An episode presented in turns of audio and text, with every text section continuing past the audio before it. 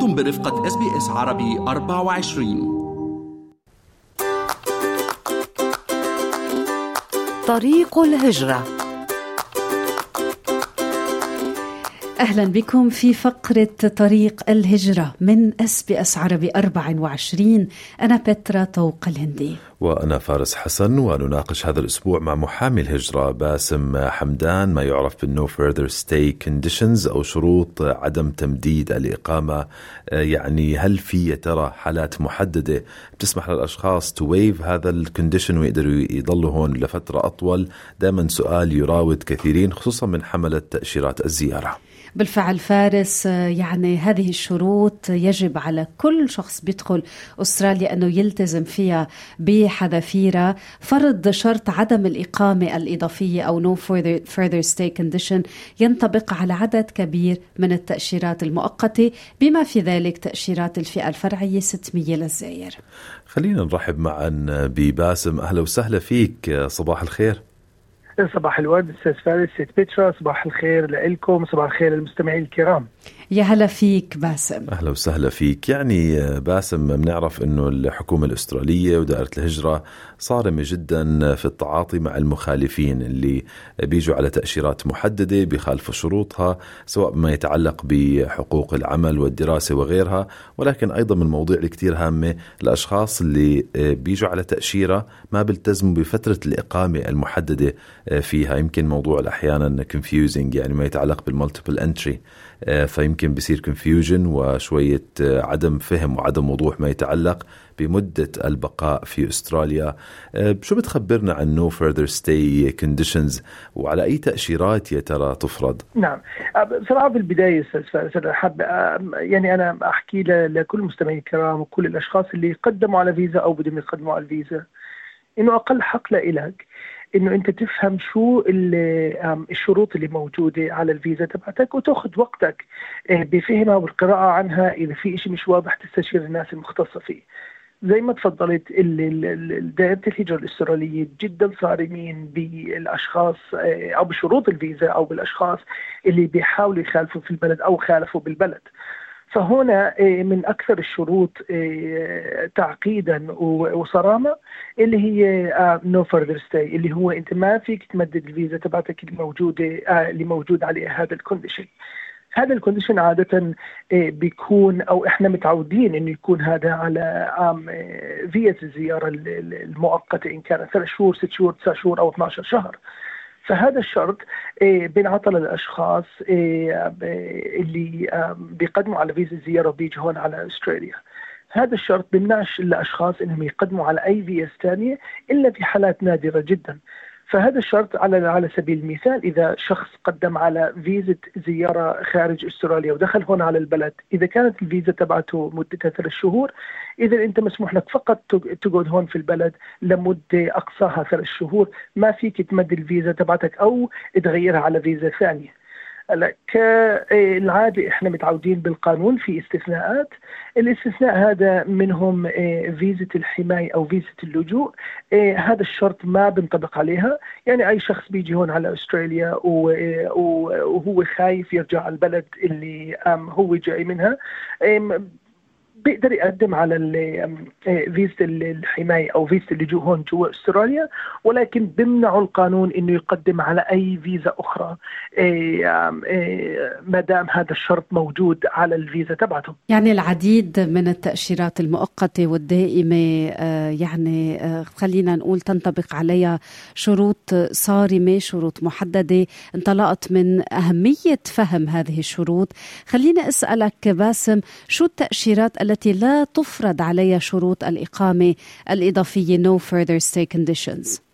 هلا بالقانون ست بيترا في في شيء إحنا عندنا بالقانون قسمينه لقسمين اللي هو must be imposed و might be imposed. ال must be imposed اللي هو لازم هذا الشرط يجي automatically على الفيزا. وما في يعني فيزا ممكن تنأخذ إلا عليها هذا الشرط. وفي فيز ثانية might be imposed اللي هو القانون معطي لصانع القرار اللي هو ال delegate أو ال case officer معطيه القرار معطيه الأريحية إنه يحط هذا الشرط أو ما يحطوش. خليني أضرب مثال على كل واحدة من عندهم. في ال must be imposed اللي هو القانون مقيد صانع القرار إنه لازم تحط هذا الشرط عليه اللي هي فيزا الزيارة بكفاله اللي هي أو إحنا بنسميها sponsor family visitor visa أي شخص حاب يدعو أهله من برا آه، وحط لهم كفاله وعبى form آه، رقمه 1149 آه، 1149 هذه الفيزا ال condition of further stay لازم يجي عليها. يعني ما في فيزا sponsored family visitor visa إلا عليها هذا الشرط. So it must be imposed.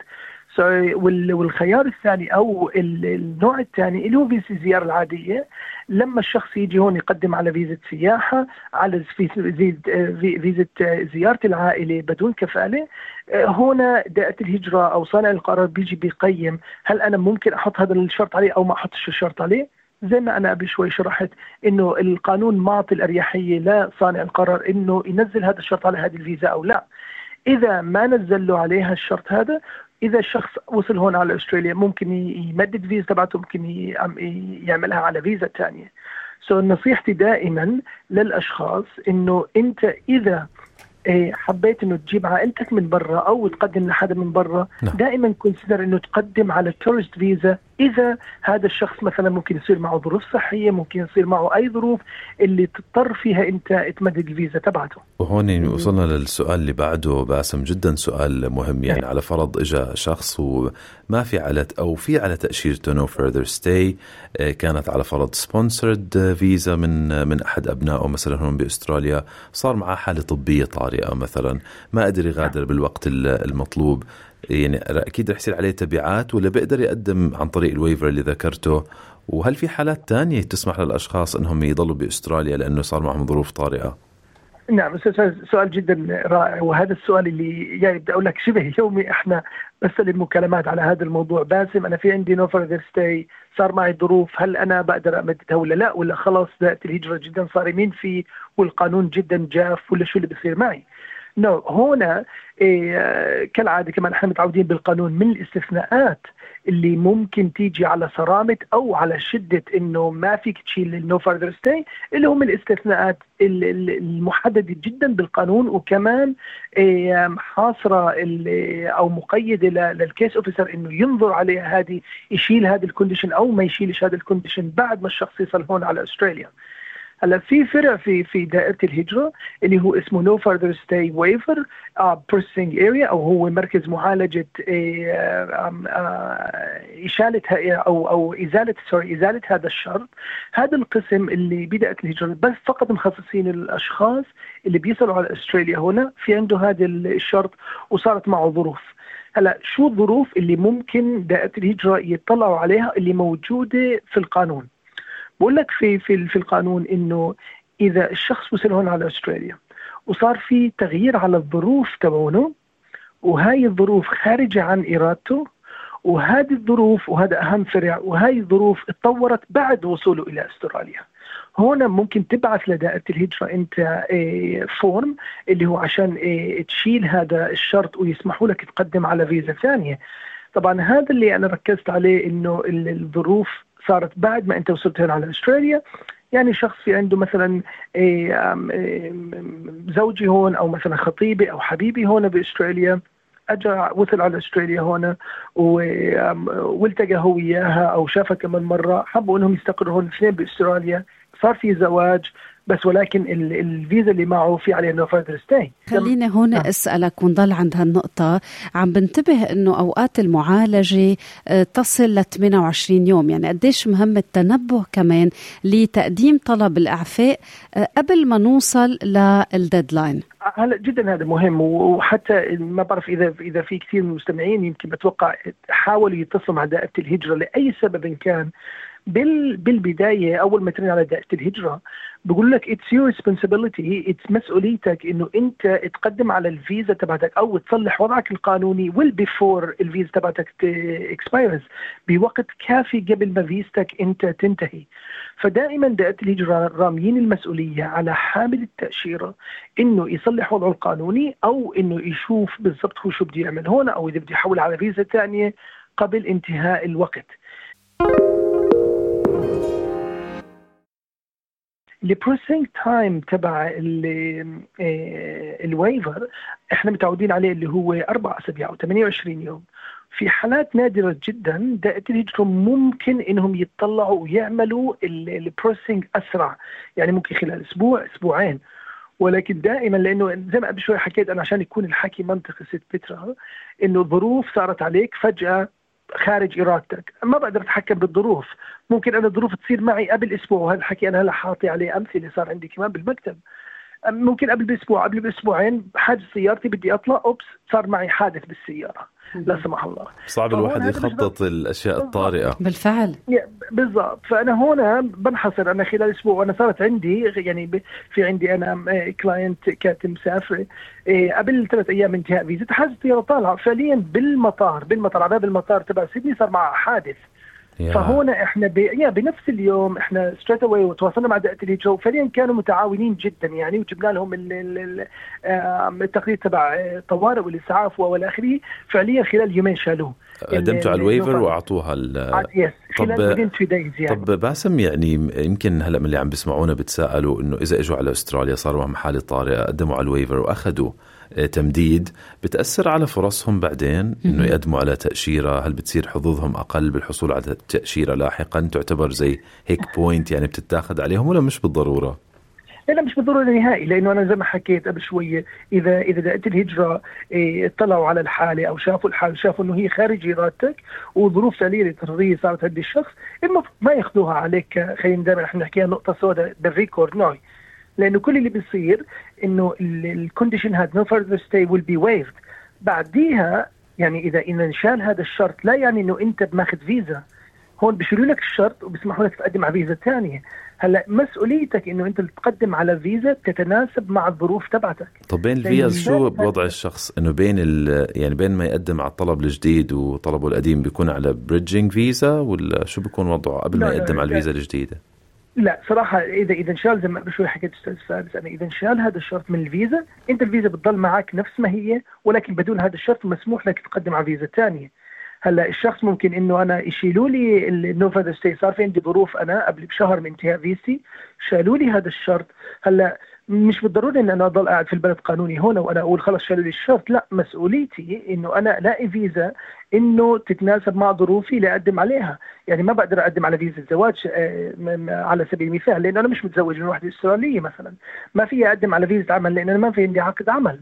ما في أقدم على هجرة المهارات بالنقاط لأنه ما فيش عندي نقاط خياراته قليله فهون خياراته قليله بتكون حسب شو الظروف تبعونه هلا إحنا متعودين 90% بدي أقول 90% من الأشخاص اللي بصير في عندهم هذا الظروف ونشيل ال waiver نقدم لهم على فيزا 600 جديده هذا اللي إحنا متعودين عليه.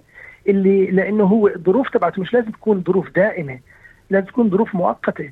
يعني إنه أنا لما بدي اقدم هجره بدهم يشيلوا ال no further stay condition تبعي بدي لأني بدي أقدم على فيزا كمان محتاج كمان شهر شهرين أطلع برا البلد أتعالج إذا صار مثلا معي شيء صار مع حد من عائلتي صار معي ظرف وإلى آخره.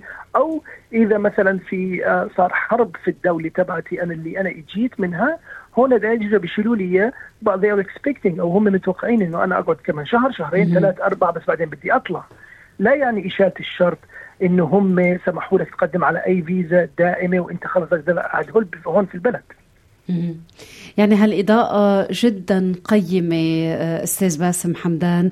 وقديش مهم الانطلاقة تكون صحيحة؟ يعني نفهم شروط هذه التأشيرة لحتى نقدر نتدخل أو نطلب أي إعفاء بالوقت المناسب. في كلمة أخيرة بتحب تقولها؟ yes يا please شاكر جدا لك وللاستاذ فارس. هلا دائما أنا زي ما بديت مكالمتي اليوم أنا أو اللقاء إنه خذ وقت أنت إذا أعطوك الفيزا الأسترالية خذ وقت واقرأها. عادة الفيزا الأسترالية بتيجي بصفحتين أو ثلاث صفحات بالكثير وإحنا متعودين على الفيز بأستراليا. ما يكون عليها أكثر من ثلاث أربع خمس شروط بالكثير خذ وقتك. في كل شرط موجود عندك بالفيزا في مكتوب تحتيه شرح مبسط. إذا أنت مش فاهم هذا الشرط أو الإنجليزي تبعك مش منيح ترجمه احكي مع ناس مختصة ابحث عنه بالمواقع المعتمدة اللي هو فقط ما موقع دائرة الهجرة. اقرأ عن ال conditions الموجودة عندك. في conditions ممكن يخربوا المستقبل تبع الشخص هون بأستراليا. زي فيز اللي بدي افتح موضوع جديد ولكن زي فيزا الطالب بيجي عليها اللي هو work limitation انت محدد لك 24 ساعة كل أسبوع. فلازم دائما تقرأ هذا الشيء. لازم دائما تتأكد إنه أنت إيه الشروط تبعونك هذول أنت مستوفيهم واخر مثال بدي اعطيه إيه في فيزة آه، فيزا الخطوبة آه، اللي هي فيزا 300 أو prospective marriage دائما في شرط بيجي عليها اللي هو بيكون مكتوب عليه must not marry sponsor before first entry مش لازم تتزوج آه، ال sponsor تبعك أو الكفيل تبعك هون باستراليا قبل ما تعمل أول دخول افهم هذا الشرط دائما. في كثير شروط بأستراليا هون إحنا موجودين اللي متعودين عليهم الشروط أكثر من 34 شرط. بفيزا مش راح يكون أكثر من ثلاث أربع شروط بالكثير اقرأ عنهم دائما وافهمهم. اسأل أصحاب الخبرة إذا شيء أنت مش مش مبين عندك. وتمنياتي للجميع بالتوفيق. وإن شاء الله إنه دائما ظروف الشخص تكون مناسبة وكويسة يجي هون أستراليا باستقرار يكون لهم سهل. إن شاء الله. وبركي بنفند هالشروط تباعا أكيد. معك باسم 34 شرط. شو حلوة نصيحة انه واحد يقرأ التأشيرة. مم. اقرا التأشيرة ورح نختم بنصيحتك اللي بلشتها بلشت فيها باسم يعني استشير دائما وكيل أو محامي هجرة. وما تعتبر إنك خلص ما فاهم التأشيرة شو هي بدون ما تطلع على تفاصيلها. شكرا جزيلا لك. 100% تحياتي لكم فارس. تحياتي لك ست بيترا والمستمعين الكرام. شكرا من قلبنا لك محامي الهجره الأستاذ باسم حمدان. المعلومات اللي وردت في هذا البودكاست هي على سبيل الاستشارة العامة فقط. للحصول على استشارة خاصة يرجى التواصل مع وكيل هجرة. هل تريدون الاستماع إلى المزيد من هذه القصص؟ استمعوا من خلال أبل بودكاست، جوجل بودكاست، سبوتيفاي أو من أينما تحصلون على البودكاست.